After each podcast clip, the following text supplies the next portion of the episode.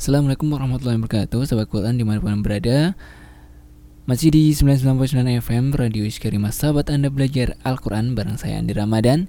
Di kesempatan hari ini yaitu melanjut, melanjutkan pembahasan Makon Majelis Takon seputar hukum-hukum keislaman Yang mana pada kesempatan hari ini Masuk ke sesi keempat insya ya Di mana pembahasannya berkaitan dengan bagaimana sikap seorang muslim itu ketika mendapatkan wabah penyakit. Nah, seperti apa kelanjutan pembahasannya dari materi kemarin? Kita akan simak dan alhamdulillah pada kesempatan hari ini sudah hadir di studio. Kita sapa terlebih dahulu mutarjem kita ada Ustadz Nurul. Assalamualaikum Ustadz. Waalaikumsalam warahmatullahi wabarakatuh. Sehat ada nih? Alhamdulillah sehat. Alhamdulillah, masya Allah. Tuh Syekh? Alhamdulillah. Masya Allah. Baik coba kawan, langsung saja kita persilakan materi di kesempatan hari ini untuk dilanjutkan. Tafadhol. Bismillahirrahmanirrahim. Assalamualaikum warahmatullahi wabarakatuh. Alhamdulillah rabbil alamin. Wassalatu wassalamu ala ashrafil anbiya'i wal mursalin. Nabiyyina Muhammadin wa ala alihi wa ashabihi ajma'in wa ba'du. Sahabat Al-Quran di mana pun anda berada Kita masih dalam majelis uh, takon Majelis tanya jawab. Insya Allah kita masih melanjutkan uh, pembahasan sebelumnya tentang bagaimana sikap uh, seorang muslim menghadapi suatu wabah penyakit yang masih kemarin membahas tentang beda, bedanya antara bala dan ibtila. Untuk mempersingkat waktu, waktu dan uh, di tengah-tengah kita sudah uh, bersama Syekh uh, Abdul Aziz Abdul Qadir Hafidullah Ta'ala Wal waqt masmuhu iyaha falyatafaddal mashkura السلام عليكم ورحمة الله وبركاته. وعليكم السلام ورحمة الله وبركاته. بسم الله الرحمن الرحيم. الحمد لله رب العالمين والصلاة والسلام على أشرف الخلق وأطهرهم وأزكاهم محمد بن عبد الله صلى الله عليه وسلم. الرحمة المهداة والنعمة المسداة والسراج المنير البشير النذير. اللهم أحينا على سنته وأمتنا على ملته وارزقنا شفاعته وأرفقنا صحبته في الفردوس الأعلى ومتعنا بلذة النظر إلى وجهك الكريم. اللهم أمين يا رب العالمين. اللهم إنا نعوذ بك من الطعن والطاعون والوباء وعظيم البلاء في النفس والأهل والولد. الله أكبر الله أكبر الله أكبر. مما نخاف ونحذر.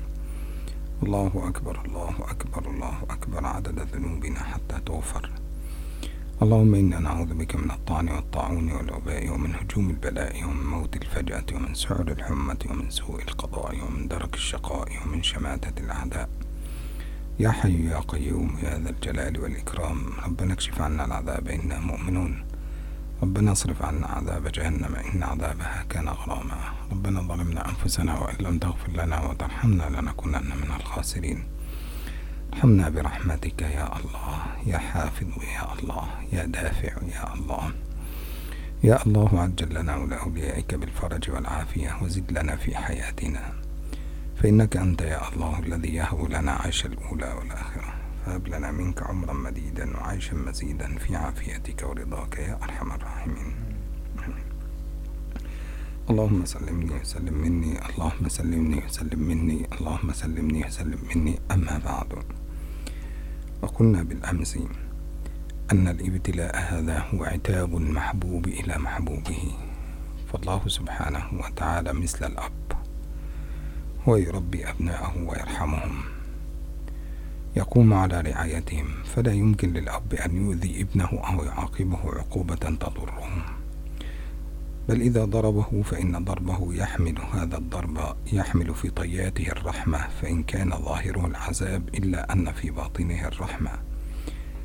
يختلف عن حال الكفار حينما عبر الله عنهم يوم القيامة عن حالهم يوم القيامة. وقال يوم ترى المنافقون والمنافقات يوم يقول المنافقون والمنافقات للذين آمنوا انظرونا نقتبس من نوركم قيل انظروا وراءكم فالتمسوا نورا فضرب بينهم بسور له باب باطنه فيه الرحمة وظاهره من قبله العذاب. الظاهر يأتي من قبل العذاب لكن الباطن كله يحمل الرحمة. هذا بالنسبة للابتلاء.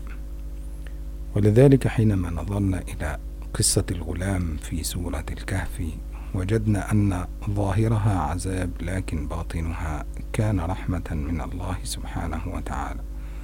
الولد الأول كافر وكان سيرهقهما طغيانا وكفرا.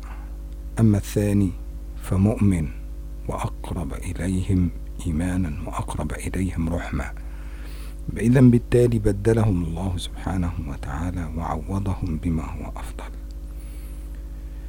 ولذلك حينما ينظر الإنسان وقلنا بالأمس أن نظر الله سبحانه وتعالى إلى هذا المريض أو اختصاصه بهذا المرض إنما هو تشريف وتكريم من الله سبحانه وتعالى. لأن في الابتلاء لا يختص الله عز وجل إلا من يحبهم فقط. الابتلاء يختص الله سبحانه وتعالى من يحبهم بهذا الابتلاء. ما معنى هذا الكلام؟ قال الله سبحانه وتعالى والله يحب الصابرين. والله يحب الصابرين. إذا هؤلاء الناس الذين يصبرون على هذا الأمر فإنهم قد دخلوا في, محي في معية الله سبحانه وتعالى. فكيف يحبهم ويعذبهم؟ هذا لا يوجد يعني لا يوجد ما يؤيد هذا القول إلا أن الذي يحب أحدا لا يمكن أن يعذبه أبدا. فسر ذلك حديث النبي صلى الله عليه وسلم الذي رواه أيضا ابن القيم في كتابه عدة الصابرين فقال إن لله مئة رحمة إن لله مئة رحمة. أنزل جزءا منها إلى الأرض. واختص لنفسه بتسعة وتسعين يوم القيامة. يعني اختص بالرحمة تسعة وتسعين جزءا إلى يوم القيامة. فبهذا الجزء هذا الجزء من الرحمة فقط يتراحم الخلائق. حتى أن الفرس لترفع حافرها عن وليدها مخافة أن تقتله. من شدة الرحمة التي أودعها الله عز وجل في قلب الفرس أنها إذا أرادت أن تنزل قدمها هكذا ابنها تحتها فترفعه مرة واحدة من شدة الرحمة يقول ابن القيم هنا إن الله عز وجل بشدة رحمته التي أنزله إلى الأرض جعل غير العاقل عاقل. يعني جعل الفرس التي لا تفهم شيئا لا تعقل تعقل أن لو رجلها نزلت ابنها سيموت فترفعها بسرعة. هذا من شدة الرحمة التي أنزلها الله سبحانه وتعالى. كيف بهذا؟ ويقول ابن عباس رضي الله عنه إن إبليس إن إبليس يوم القيامة لا يظن أنه سيخرج من النار من شدة رحمة الله التي ينزلها إلى عباده. شدة رحمة الله التي سينزلها إلى عباده. فأخرجوا من كان في قلبه مثقال ذرة من إيمان. أخرجوا من كان في قلبه مثقال ذرة. آه في الأول ذرة. ذرة وهي النملة الصغيرة. ذرة هي التي لم نراها بالعين المجردة. أخرج سبحان الله أي واحد هكذا يوجد في قلبه مثقال شيء من إيمان سيخرج من النار. ولذلك من شدة الرحمات التي يتغمد الله بها عباده سيظن إبليس أنه سينجو من النار Baik, uh, beliau memulai seperti kebiasaan, masya Allah. Beliau kebiasaan baiknya adalah selalu memulai dengan banyak doa agar Allah Subhanahu Wa Taala menjaga kita semua dari mara bahaya segala macam musibah dan Allah semoga musibah ini segera Allah angkat. Bahwa sebagaimana uh, sudah disampaikan di pertemuan beberapa uh, pertemuan yang sebelumnya bahwa ketika Allah Subhanahu wa taala menguji hambanya terkhusus orang-orang yang beriman itu adalah bentuk itab. Itab itu adalah bagaimana bentuk kasih sayang Allah Subhanahu wa taala kepada orang-orang yang beriman. Yang mana musibah ujian bagi orang-orang yang beriman itu dohirnya adalah suatu yang buruk, suatu yang menyakitkan. Entah hukuman ataupun azab, tetapi batinuhu rahmah. Bahwa hakikatnya Allah Subhanahu wa taala justru lewat musibah dan ujian-ujian itu Allah menurunkan kasih sayangnya kepada orang-orang yang beriman. maka termasuk bagaimana kisah gulam dalam surat kahfi di antaranya yang mana Nabi Khidir alaihissalam memerintah e, membunuh seorang e, gulam yang mana ternyata dohirnya itu suatu e, suatu yang buruk menghilangkan nyawa tapi ternyata karena memang gulam ini ternyata gulam yang menyuruh atau mengajak orang tuanya untuk menuju kekufuran dan kezaliman. Kemudian agar Nabi Khidir uh, meng, apa dengan wasilah beliau untuk mengganti anak tersebut menjadi anak yang lebih baik, yang lebih soleh. Artinya bagaimana melihat itu tidak hanya dohirnya tapi batinnya, hakikatnya. Maka orang mukmin melihat ujian itu sebagai takrim, tashrif, sebagai sebuah kemuliaan. Ya, Allah ingin mengangkatkan mengangkat derajat hamba-hambanya yang beriman. Ya dan Allah menurunkan ujian bagi orang-orang yang beriman itu pertanda bahwa Allah mencintai orang-orang beriman tersebut ya. maka banyak ayat-ayat tentang bagaimana Allah berfirman Allah yuhibbus sabirin innallaha ma'as sabirin Allah bersama, mencintai orang-orang yang sabar Allah bersama orang-orang sabar dan bahwa sabar itu sangat erat hubungannya dengan ujian ketika seseorang mendapatkan ujian mendapatkan sebuah ujian dan musibah kemudian dia bersabar. Dan kemudian Ibnu Qayyim rahimahullah taala dalam kitab Addatus Sabirin beliau menukil menyampaikan sebuah hadis yang hadisnya cukup indah sekali dan cukup masyhur. Allah Subhanahu wa taala menurunkan memiliki memiliki 100 kasih sayang. Yang dari 100 kasih sayang ini hanya satu yang Allah turunkan di dunia ini dan Allah mengkhususkan yang 99 rasa kasih sayangnya untuk dirinya sendiri yang akan Allah berikan nanti di hari kiamat. Yang mana satu rasa kasih sayang yang Allah turunkan kepada semua makhluk di dunia ini Allah bagikan satu kasih sayang itu kepada berjuta-juta makhluknya. Dan di antara kasih sayang yang Allah uh, titipkan dari satu kasih sayangnya yaitu di antaranya uh, seekor kuda ya induk kuda yang mana mengangkat kakinya agar tidak melukai mencelakai uh, apa namanya anaknya.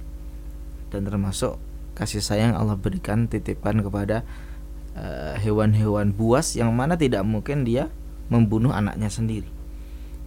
Maka kita lihat persekian kecil dari satu kasih sayang Allah Subhanahu wa taala itu sudah begitu luar biasa apalagi kasih sayang Allah yang yang lainnya. Nah, maka e, beliau tadi juga sampaikan bahwa kasih sayang ini menjadikan seseorang e, menjadikan yang e, goirul akil yang tidak berakal sekalipun menjadi akil, menjadi dia menjadi seperti orang ber, eh, sesuatu yang berakal ya.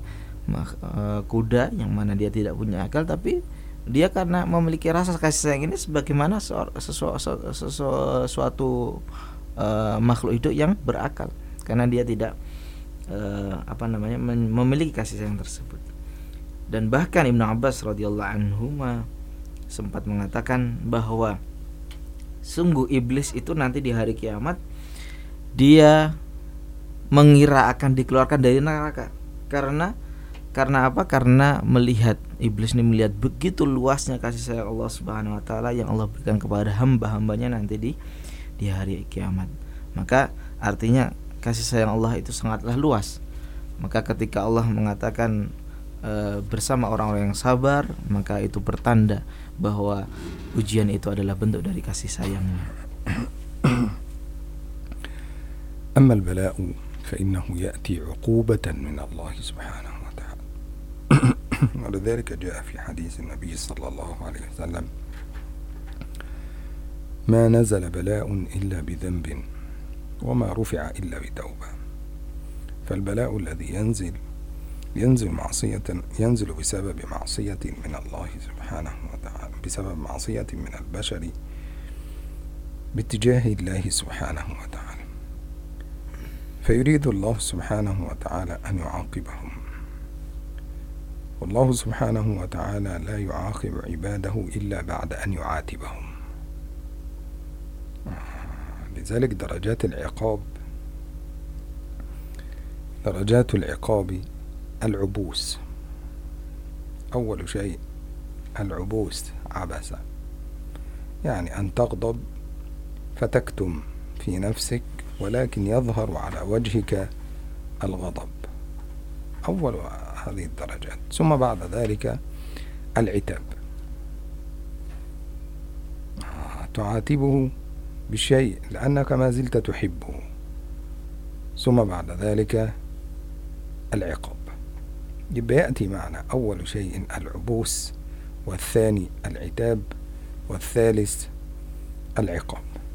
فالعبوس كما جاء مع النبي صلى الله عليه وسلم ونزل فيه قول الله سبحانه وتعالى عبس وتولى. هو لم يتكلم مع ابن أم مكتوم لكن يعني ليس الآن ليس هكذا. ووجه النبي صلى الله عليه وسلم يظهر عليه الضيق لأنه كان يرجو من قريش أو من كفار قريش أن يدخلوا في الإسلام. فلذلك قال الله سبحانه وتعالى عبس وتولى. فالعبوس يكون إما بالإعراض بالوجه يعني باستدارة الوجه إلى اتجاه آخر أو إما أن يظهر على الوجه انكماش في الوجه أو في حركات الوجه يظهر في حركات الوجه الغضب. هذا هو العبوس. ثم يأتي العتاب والعتاب دائما يكون بالكلام أو بالسكوت. العتاب يكون بالكلام أو بالسكوت. وحقيقة العتاب جاء في القرآن كثيرا. يعاتب الله عباده يعني. فنجد أن الله سبحانه وتعالى يقول لنا قل سيروا في أولم يسيروا في الأرض فينظروا كيف هذه الآيات التي تدعو إلى التفكر فيها عتاب من الله سبحانه وتعالى. انظروا كيف بدأ الله الخلق. يعاتبهم يشرح لهم في عتاب المحب هكذا. يعاتبهم دائما بهذه الأشياء. يعاتبهم الله سبحانه وتعالى. أما العقاب فقد جاء مع الأنبياء. فقد جاء مع أقوام الأنبياء فنجد مثلا في مسألة العقاب. تعال معي بسم الله. ولقد أخذنا آل فرعون بالسنين. هذا في ونقص من الثمرات لعل ولقد أخذنا. تخيل أن القرآن يتكلم هكذا. أخذنا آل فرعون بالسنين ونقص من الثمرات بدون أي مقدمة. والأخذ الأخذ هذا معناه أنا أخذت الشيء يعني خلاص انتهى أصبح في يدي خلاص. ولذلك تجد القرآن وأخذناهم بالبأساء والضراء وأخذناهم. لا يعبر بصيغة المضارع ولا يعبر كل تعبير يأتي بصيغة الماضي. ولقد أخذنا وجاء بلقد حتى يتم هذا محققا. طب ما الذي حدث في الأخذ بالسنين؟ يذكر ابن كثير في كتاب البداية والنهاية في الجزء رقم 14 يقول لما أخذ الله عز وجل أهل مصر بالسنين. انظر إلى العقاب لأن هذا العقاب النبي صلى الله عليه وسلم رفض رفض أن يعاقب به. فإن الله عز وجل خيره بين ثلاث أن يجعل بأسنا بيننا شديد وأن يأخذنا بالسنين ونقص من الثمرات وأن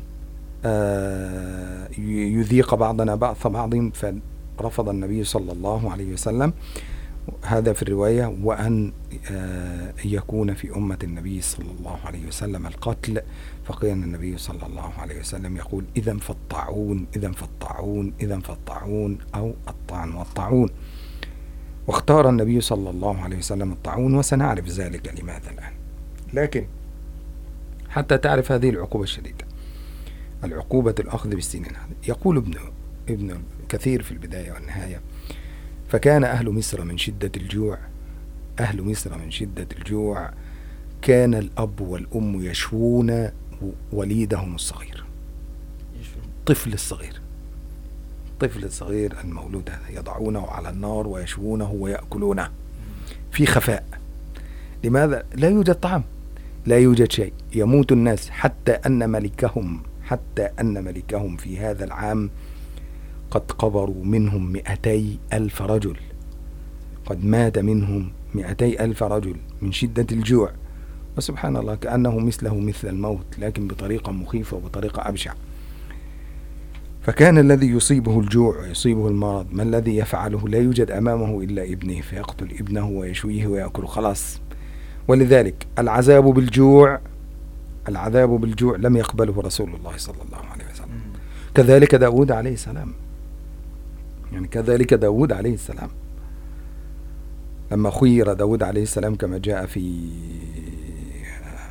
في كتاب السيوطي ما رواه الوعون في أخبار الطاعون يقول السيوطي خير داود بين ثلاثة أشياء. بين القتل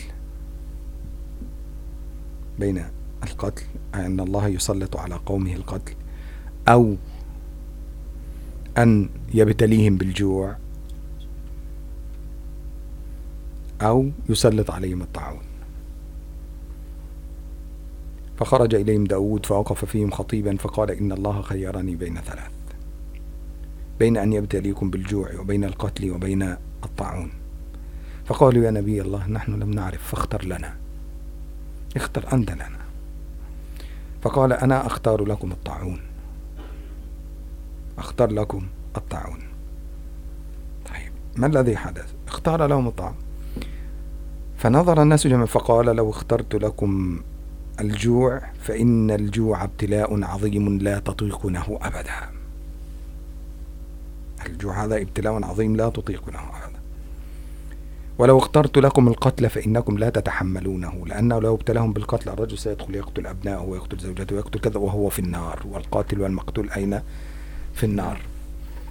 فاختار لهم الطاعون فجلس فيهم الطاعون جلس فيهم الطاعون ثلاثة أيام. فقط ثلاثة أيام. فقيل قتل منهم أكثر قيل قتل منهم أكثر من مئتي ألف آه من مئتي ألف واحد في ثلاثة أيام فقط. ولذلك مدة العقاب مدة العقاب تكون قصيرة. وهذا الذي لابد أن نعرفه. مدة العقاب دائما مع الأنبياء تكون قصيرة.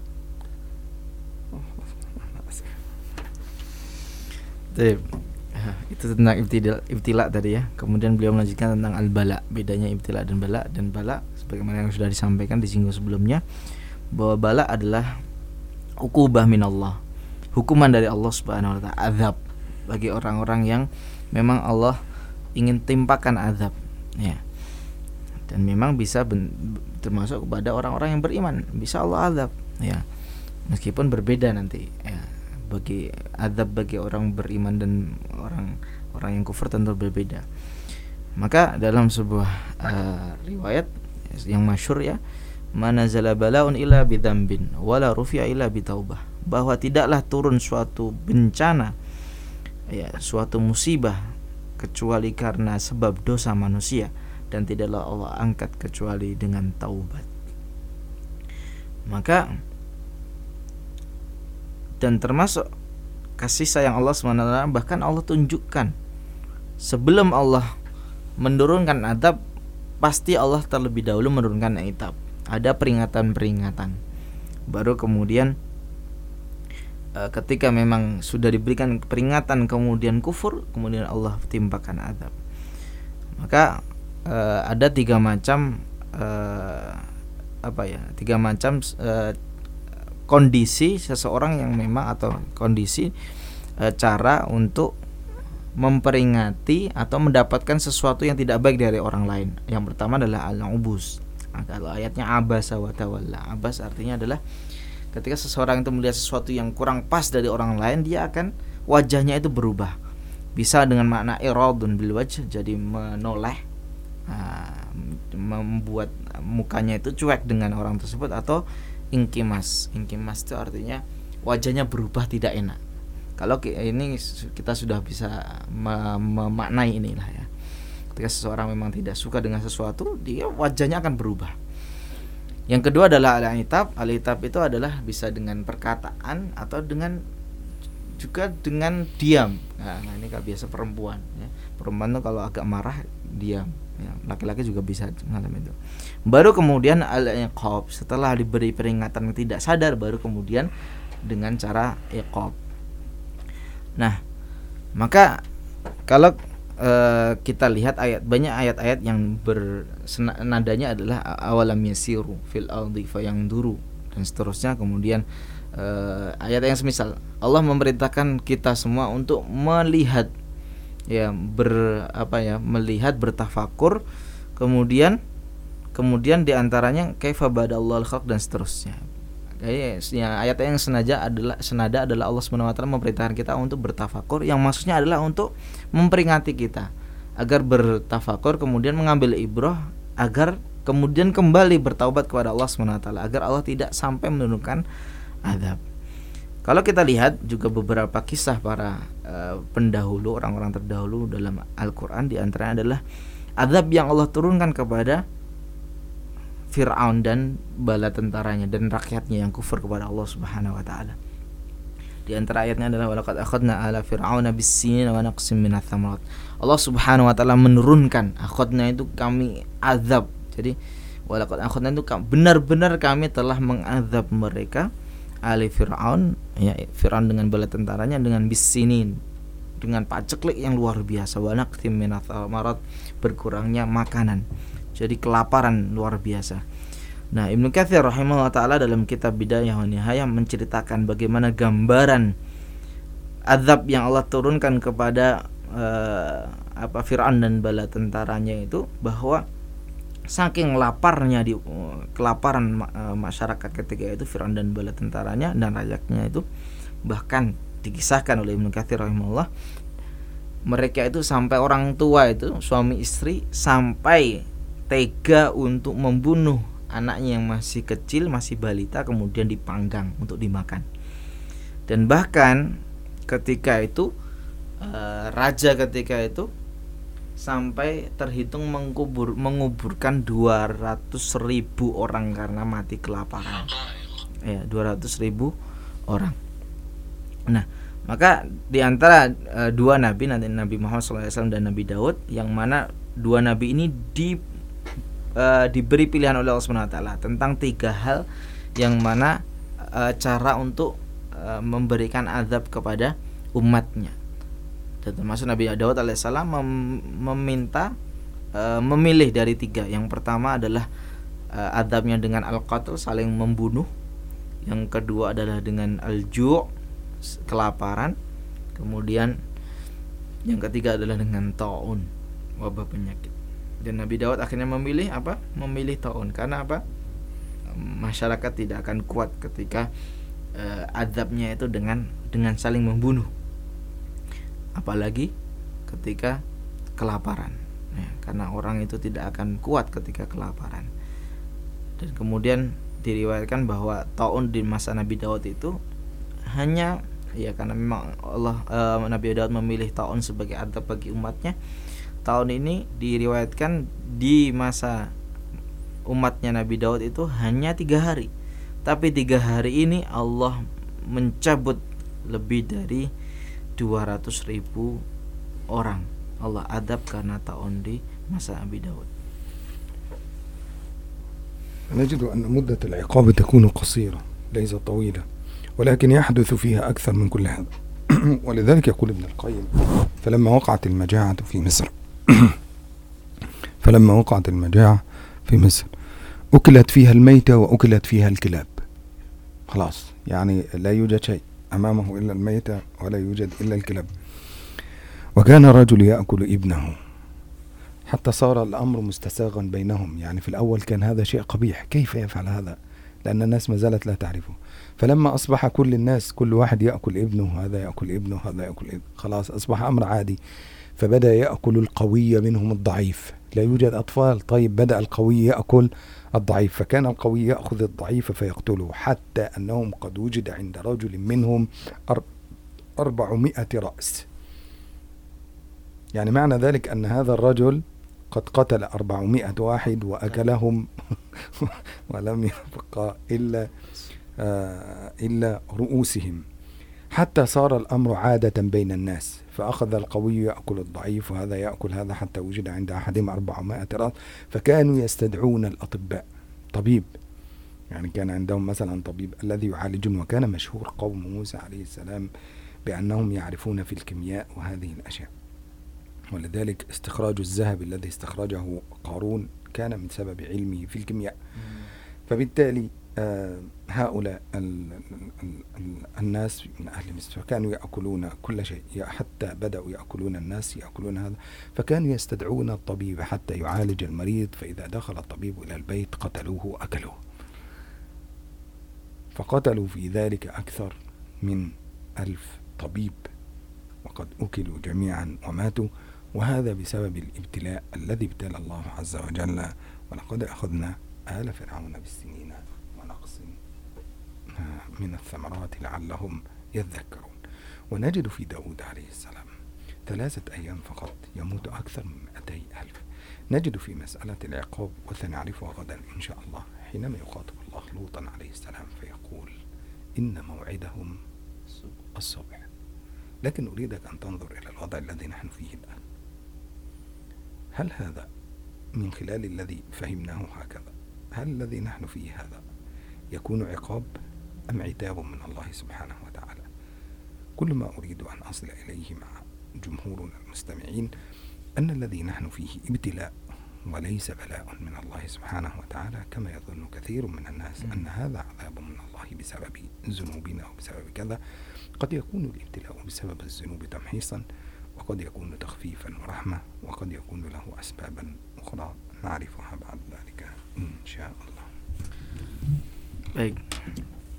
Kemudian Ibnu Ibnu uh, Katsir rahimahullah taala menjelaskan menambahkan lagi ya bahwa eh, poinnya adalah bahwa Allah Subhanahu wa taala ketika menurunkan azab kepada kaum sebuah umat eh, nabinya itu dengan masa yang pendek. Maka kita lihat eh, nam- zaman Nabi Daud itu Allah menghukum umatnya hanya tiga hari, tapi di situ eh, banyak yang meninggal.